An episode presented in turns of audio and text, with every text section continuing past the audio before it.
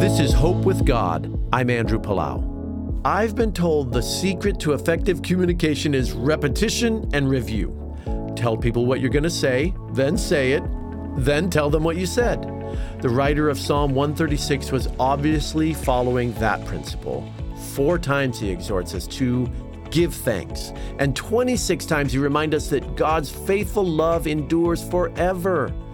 If circumstances in your life are difficult right now, it can be hard to find reasons to give thanks.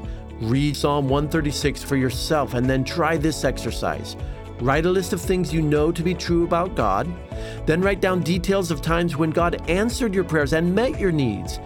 Read through both of those lists, and at the end of each item, add the words, His faithful love endures forever. I'm sure you'll find that will encourage you and bring warmth and light into your heart. This is Andrew Palau.